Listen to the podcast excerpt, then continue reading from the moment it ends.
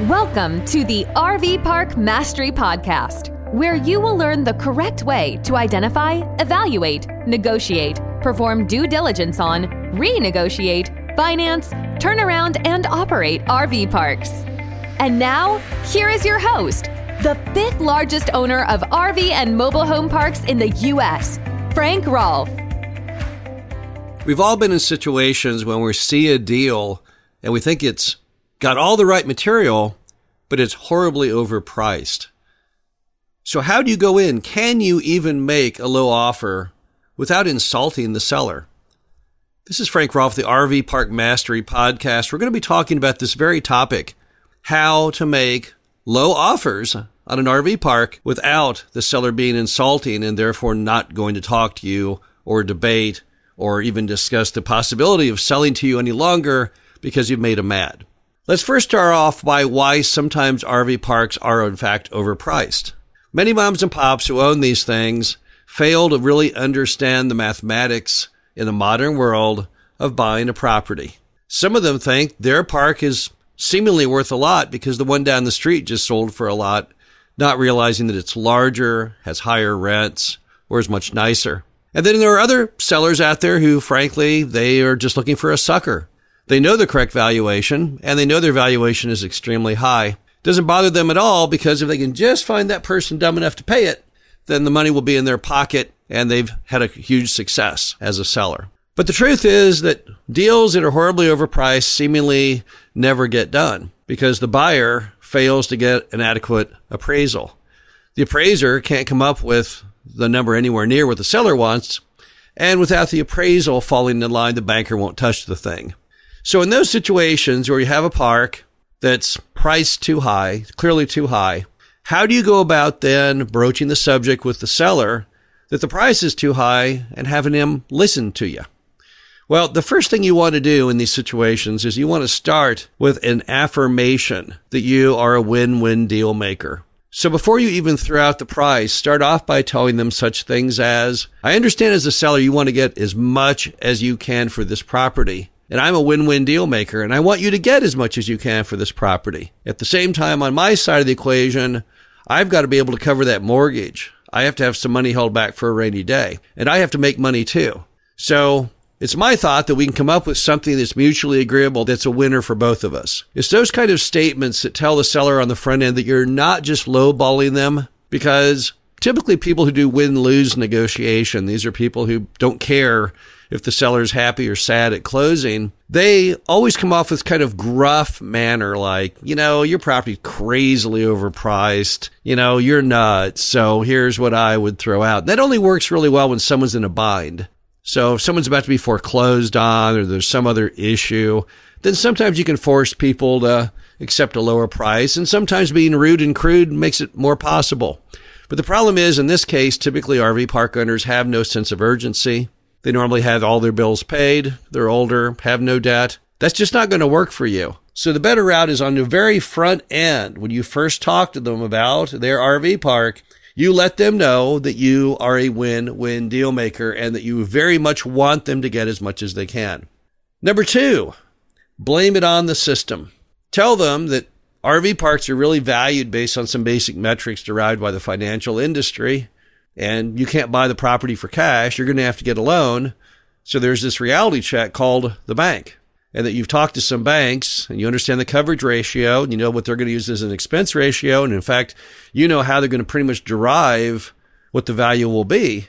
So as a result, you have a pretty good idea that the price in this case is going to have to be a little lower, not because you say it must be, but because the banking industry says it must be that you know roughly what it will appraise at, roughly what the banker will allow you to pay for it. And as a result, we're all basically at the mercy of the generic lending community. And if the lenders just won't touch it, they're not going to bless it. They're not going to say, yeah, this property, that, that price makes sense. There's just no way you can buy it. So it's always good to explain to them where your value comes from and what it ties to. This isn't something where you're just a speculator buying a painting in an art gallery. The art gallery owner says, Oh, this painting is by a guy who will one day be famous, and I'm asking $2,000 for it. This is different. This is an income property. The value is derived from the income. That's why you're better off investing in an RV park than a painting. Painting makes no income. Pure speculation. Maybe you get it right, maybe you don't. But that's not what good investing is all about. But you have to explain to the seller that there is math involved. There are metrics to create that value, but they're not yours. It's not you making up the rules. The rules already exist. Number three, be inclusive with them at how you arrived at your value. Show them your numbers.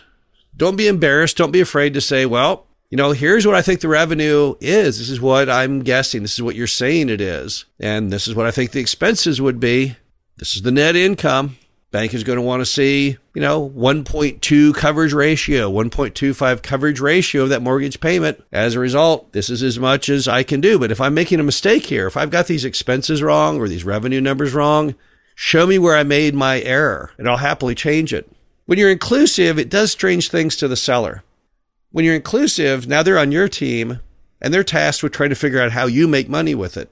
You can't insult people when you're inclusive. When you say, here's how I came up with it, show me my error, you're asking them to get in there with you and come up with the value.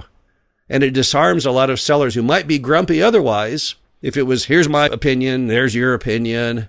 But no, in this case, you're saying, here's my opinion, but I, it's an open opinion. And I'm happily going to change it if you can show me what I did wrong. And if they show you, then go along with it. So if you do have your cost structure wrong, then adjust that. If your revenue is seemingly wrong, okay. Now there's some things you can't bend on. If they say, well, no, wait, my property tax is way lower than that, you have to say, well, but when I buy this, the tax assessor is going to know about it and they're probably going to evaluate it and raise it. And so I've got to assume they're going to raise it to what I'm paying because at the end of the day, that's really what it should be. Maybe they'll make a mistake and not take it to full market, but nevertheless, it doesn't make it right. So as a result, I've got to protect myself and use the correct number. But just be honest, be realistic. Sellers love that. They love honesty. It's a turn on for them because so much of the world today is just a bunch of politically correct nonsense. We are also conditioned to BS every day in what we see and what we hear going on in America that people gravitate they embrace the good old fashioned principles of the truth. They don't see that much in their day to day life. So when you say to the person, here's the truth, and you really mean it, that is a turn on for the seller. I have in many cases forged deals by simply, after going over that review of the numbers, saying to the seller, so from my position, how do we make this compelling? You want a price of X. I don't see how I can make any money paying X. How do I make any money at X? Often, when you turn it around and put them in your shoes, they're willing to bend a little because they say, hmm, okay, I have empathy for this buyer. I can see where they're coming from. What other magical ingredient in all of this when talking to the sellers, if you can, before you give them your price, try to do a little bonding. Everything we talked about so far certainly stems from conversation. And from conversation comes bonding. I have a million stories of bonding. What is bonding? Bonding is when the seller sells to you because they like you, often at a lower price, seller financing, simply because you're more than just a number to them. You're someone who they like. You're a friend. Maybe you remind them of one of their kids. Maybe you remind them of themselves when they were younger. Maybe they just kind of like you in general. But the more you talk to them, the more that bonding can grow. And often getting that price reduced all will tie back to your ability to bond with that seller. But don't be afraid to make those low offers. The one mistake many buyers do, and it's sad, is they don't make offers. They just pass on the deal. They don't want to insult that seller. For all they know, if they'd made that offer, the seller would have taken it, and that might have been the perfect property for them. So make those offers. Make those lowball offers, but do it the right way. Forge good deals. It's all about win win deal making in the RV park industry, and you should adopt that too. This is Frank Rolfe, the RV Park Mastery Podcast. Hope you enjoyed this. Talk to you again soon. Thank you for listening to the RV Park Mastery Podcast. Be sure to visit us at www.rvparkmastery.com, where you can learn the correct way to identify, evaluate, negotiate, perform due diligence on, renegotiate, finance, turn around, and operate in RV parks.